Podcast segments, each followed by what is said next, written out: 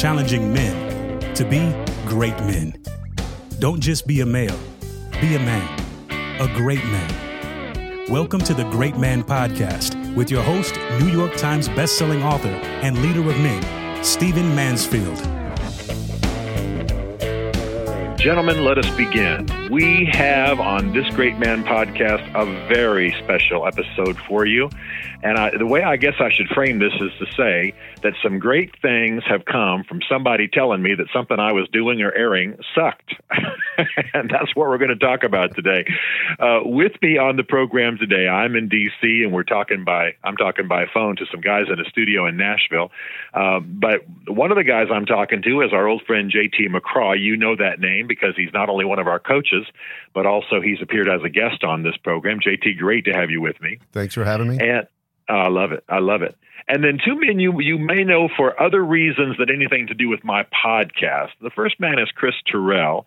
Uh, Chris Tyrrell uh, is a drummer in Nashville. I'll explain a little bit more fully where he's drummed and who he's drummed with. But what's what brings him to our podcast is that he was listening to the podcast and he heard the theme song, which is, by the way, something we just secured from a website. It's not anything anybody we know wrote and he went to JT and said, "This sucks. It doesn't match who Stephen is. I'll even pay for a change." and so the wonderful theme that you've heard here at the beginning of this program for the first time uh, is a result of that. Chris Tyrrell uh, was the drummer for Lady Antebellum, and he's married to the lady of Lady Antebellum, Hillary Scott and uh, he's listened to our podcast and is, is, a man on a on a significant journey himself. And he decided that something had to change with this theme song. So I'm thrilled to have him for who he is and what he's done and what his history is. I'm thrilled to have him because he's a good man, great man on a journey. And I'm also thrilled because he's made a big difference here with us in this uh, theme song. Chris, it's great to have you with us, man. Thank you for letting me join. This is fun. Oh, so wonderful. Thank you. And thank you for all you've done. That, that song is wonderful. And the guy who actually wrote and produced the uh, music at the at the front part, it was Chris's idea and Chris's inspiration, is Shayne Hill. You may know that name. He's played guitar for Sawyer Brown for many years. He's also a Nashville producer, and I've heard him play. And I literally, after he played, I was supposed to speak a little later. I got on stage and fell on my knees just to touch the ground on which he had played. So, you know, I have to be careful not to worship these guys in Nashville who are such amazing guitars. Anyway, Shayne, great to have you with us. I thought you just tripped over my guitar cable, but thanks. oh, no, no, no, no, no. I was worshiping, trying not to be blasphemous because we were in church at the time. So, anyway. Well, it's well, reciprocal. Uh, great to have you with me. Great to have you with me. Thank you, sir. JT, tell us a little bit about these guys from your perspective. You know them a little bit better than I do, and it was you that Chris walked up to and said, "This just sucks." Tell us a little bit about that, just so we have that background. Well, you know, Chris and I meet uh, as regularly as we our schedules will allow, and we were just having breakfast one day, and uh, he said, "You know, do you mind if I, you know, ask you a question?" And he just basically said, "Who did Stephen's music?" And I actually didn't know, so I asked you, Stephen, and uh, he said, uh, "Because I said, why do you ask?" And he said, "Man, it just really sucks. I mean, it's just terrible." and he said it doesn't match who Stephen is and what he, you know, if if he didn't know you and he was just listening to your voice and the content that you have, it just didn't match you and your personality. So, and he was dead serious. He goes, "I will even pay. Like I will put people together to change that if he will let me. So that's kind of, that's how it came about over uh, I think two eggs and bacon mm-hmm. and talking about how that theme song just really really sucked. I mean it was it was pretty funny, but uh, but you know Chris is a great man. I I, I uh, like I said we meet often as often as possible and uh, we've gotten close over the years and I love the journey that he's on. Uh, it's quite different than mine, which I think is why we feed off each other and just learn. He's a learner. Chris is super intelligent, um, and he he he just devours books. And I think he's even doing a college course again right now, or a theology. Is it theology? Is that what you're doing? Uh, yeah, it's a uh, kind of an apologetics course. Yeah, oh, nice. So he's a he's a learner. Uh, he he's a and not just a learner, but a listener. You know, a lot of people want to learn, but they don't listen to counsel but Chris definitely does. He takes everything to heart, and it just it's a joy to uh, to sit and talk with him and uh, we definitely feed off each other and learn. So that's Chris, and then Shayne. Uh, my nickname for him is Muffin or Puddin, dependent upon Time of uh, day. time of day. but uh, um, Shayne, actually, we go to church together, and I've known Shayne and his wife, uh, Kristen, for quite a long time. And Kristen is actually one of our worship leaders at church, and Shayne plays when he's not out on the road with Sawyer uh, Brown. But Shayne's a great guy too. I mean, just you know, uh, his demeanor is always kind of even killed. You never see him up or down. He's just kind of even killed. And uh, the thing that I remember about Shayne a lot uh, is when he does a great guitar riff in church, and I stop worshiping and just stare at him and begging him to do that again. but, uh, but no, these are two great men on two, you know, obviously different journeys, and uh, looking forward to hear their a little bit about their story today. Well, now Shayne, I, you know, we want to talk about your lives, obviously, and uh, and I really appreciate the music, fantastic. But I don't know how it works because I'm not a musician or a songwriter myself. When you're, what were you thinking of? The music's so cool, so perfect, so hard driving.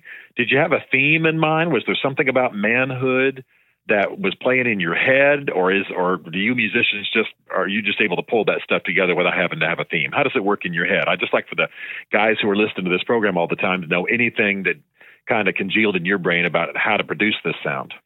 Oh man.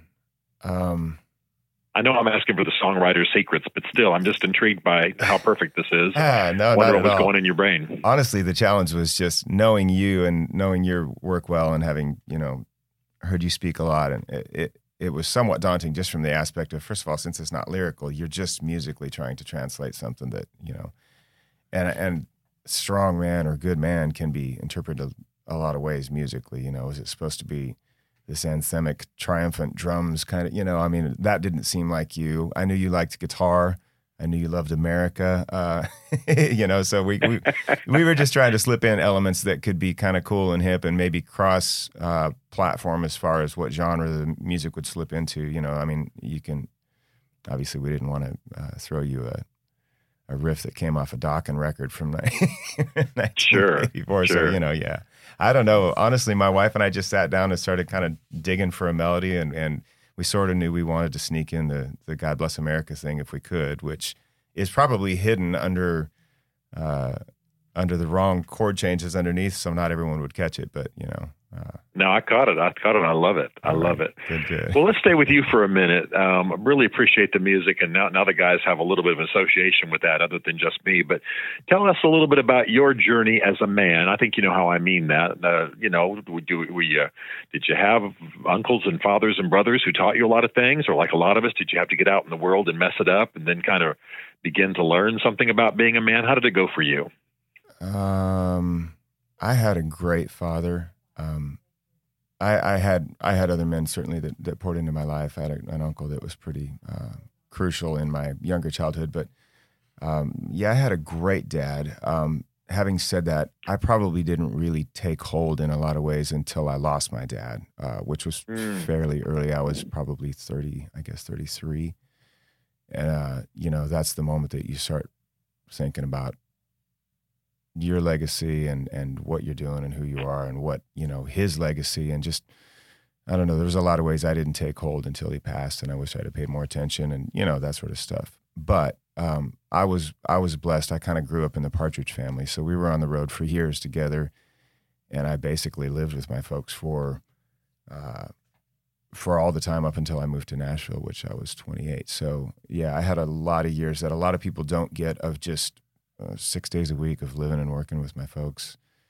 Yeah, well, seven, but you know, uh, that I can't imagine what I would have turned out like without. Uh, not that I'm so uh, such a bad guy, you know, but left to my own devices, I, I think I just, I especially needed some some guidance, and my dad was the ultimate man's man. So, uh, you know, my one of my big regrets was not paying more attention when he was digging into something that now I find myself in the middle of going, ah, what am I doing? You know? Sure, sure. yeah. Well, let me ask you this. I, again, I don't want to invade anything that's private or, or, or too Okay. personal, but a lot of guys listening, you know, didn't have really a dad in the home or didn't have a dad who was teaching them lessons. Can you do you mind just pulling out from your experience with your dad just one lesson, one thought, one principle, one one sentence that is an example of his wisdom for your life? Don't don't make anything too personal. Like I say, we're not trying to get right in the middle of your your family or your personal relationship with your dad, but in other words, I'd like for some of the guys to hear what it's like to have a dad speak wisdom into your life. Do you have just one maxim or principle that your dad taught you? Oh gosh. I know it's hard. Um, yeah, I can't boil it down to one honestly, but he was just he was such a um I don't know, he just carried the weight. He was a man's man. He stepped forward. He did unto others. Uh, he, you know, he certainly. Um, I didn't grow up in an ultra Christian home, and yet I grew up with ultra Christian principles, you know, and and uh, and was kind of home church. And he just he he sort of was the guy that I most know who walked out the gospel without necessarily saying a word about it, if you Hmm. will, you know. That's wonderful. That's wonderful. Shayne, let's turn to you for a moment. Now, I've, I've really been excited about talking to you as well as Shayne.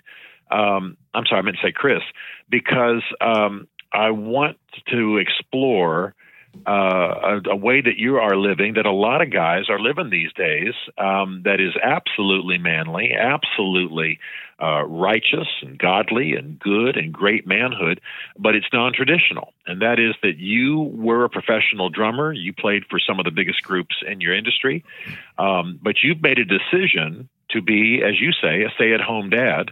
While your wife Hillary Scott is, you know, the lady of Lady Antebellum, one of the biggest groups around. So um, that's that's got to got to, that can't have been an easy decision for you, and I imagine that you still have to think it through from, from time to time. Maybe explain it to people.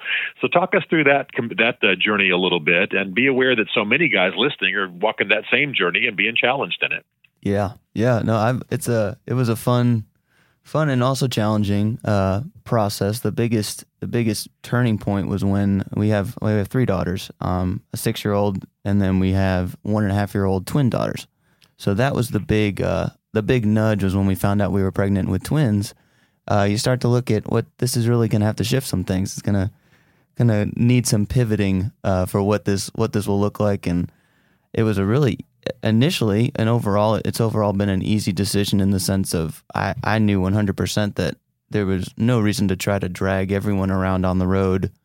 And we'd have to hire three or four or probably a rotating five people to be helping with brand new babies. We'd already done one baby on the road and we sort of knew how to do that and but it would be a whole another ball game and quite the circus to try to bring everybody out on the road together. So that that was a in that initial sense it was an easy like well i think i need to just i need to pull back because i don't want to try to run everybody around all over the country and newborn twins we don't even know what that's going to be like so there was a it was a pretty easy initial well i think it's time for me to to step away um and i've always i've always felt uh, i've always been excited to be a father and i've always looked forward to having children and it definitely was always a, a a calling on me. I felt that calling even since I was young, a young boy, that I couldn't wait to be a father um, and a husband. And so, the idea of me not always being full time working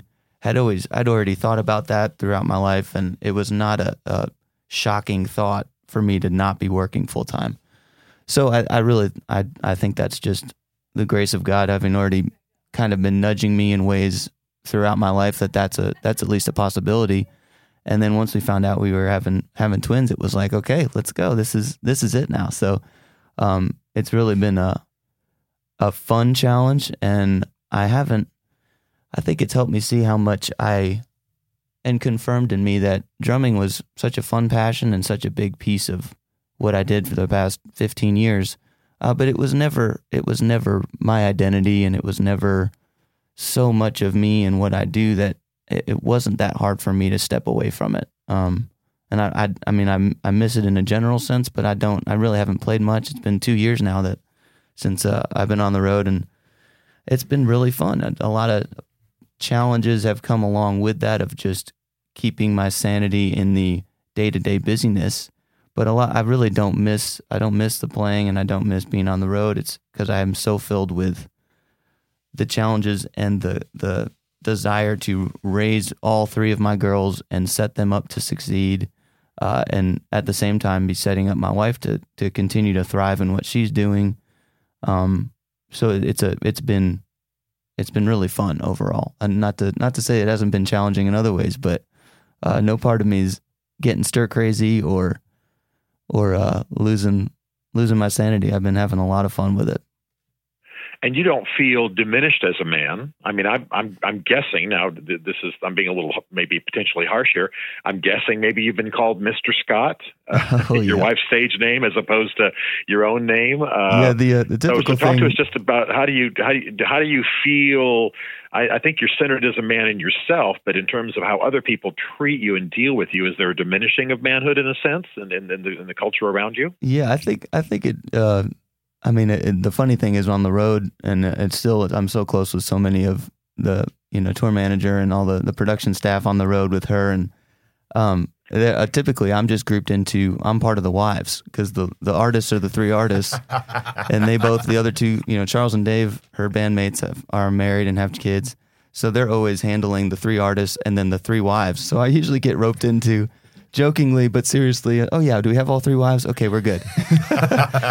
um, I, th- I think what I sense more often than when um, people find out or I'm talking to, to groups of people at a cookout or something, um, I think it's it's most shocking, not shocking, but I think what catches people off guard is that I stepped away from so many opportunities. It's not so much that I'm I'm full time at home, so many people are doing that. But I think it's it's surprising, and they they lean into well, wait a minute. So you you could have kept touring, or you could have. What what are you doing now? The the immediate reaction is okay. So you stopped touring. Are you producing now, or are you are you songwriting? Are you what what are you doing with your time? And it's like no, I actually I pulled away from that full time job to pour most of that full time hours into children and into my home. So I think that's it's more so watching people try to figure out what that really what that really can look like in a balanced way of that I'm not I'm not lacking. I haven't stepped away so that I could jump into some other business or programming here at home. I stepped away so I could put those hours towards my children and towards our home life and keeping that stability and um and I, I really enjoy that and I, I feel like I I'm learning more and more about myself in the midst of it and I'm also just I'm digging into what are the best ways I can be not only exemplifying things, but just giving quality time and attention and intention to how my daughter's day to days go, what mm. things they get to be involved with, what other people are coming in and out to help with stuff.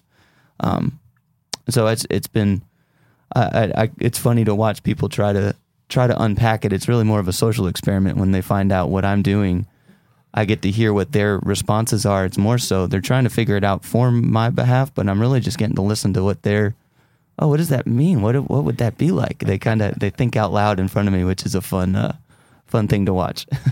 and I, Stephen, I will say, yes. you know, in the in the beginning, because I mean, Chris and I've been meeting for years, so even before the twins, and uh, you know, he was someone in their position as you know, obviously one of the biggest bands out there you know, the one thing that I really loved about he and Hillary was the decision that, you know, they could have hired, you know, a, a sloth of nannies, you know, to help them. And I mean, I mean, they could, certainly can do that, but he was so serious about being a father and uh, just was not willing to let someone else, you know, raise his children, which, you know, in, in the music industry in Hollywood and all that, you know, that's such a typical uh, thing, and I just man, it it really challenged me uh, even to to look at what he was doing in a different way, and uh, so I just from the very beginning, boy, he has really. Uh, I am looking so forward to just being a dad, and it was it was quite humbling actually. That's powerful, really powerful, guys. This has been wonderful. I tell you one thing that I love about what we're we're all talking about here, and there's a constant theme when I talk to men, is how many different versions, how many different journeys there are. You know, Shayne had a fantastic father and a, and a tight family. Others of us not so much, but still somewhere along the road, somebody stepped in, somebody coached us, somebody was a dad or a big brother. Chris has got his own unique journey that's that's increasingly the journey of many young men today and then you know JT and I are just grizzled veterans of of every of everything evil, and then clawing our way out with God's help. No, I'm just playing, but I know. But anyway, guys, I cannot tell you how much I appreciate this. The music means a lot. The whole "It Sucks" means a lot, and your lives mean a lot to us. Thanks for being with us today. Thank you. Thank you so Thanks, much, man. Stephen. All right, let's all go be great men. To join the Great Man community or to book Stephen to speak at your men's event, go to greatman.tv. You'll learn about Stephen Mansfield's two essential books for men Mansfield's Book of Manly Men and Building Your Band of Brothers, as well as some other great resources for helping you become the great man you are made to be. The Great Man Podcast is a Mansfield Group production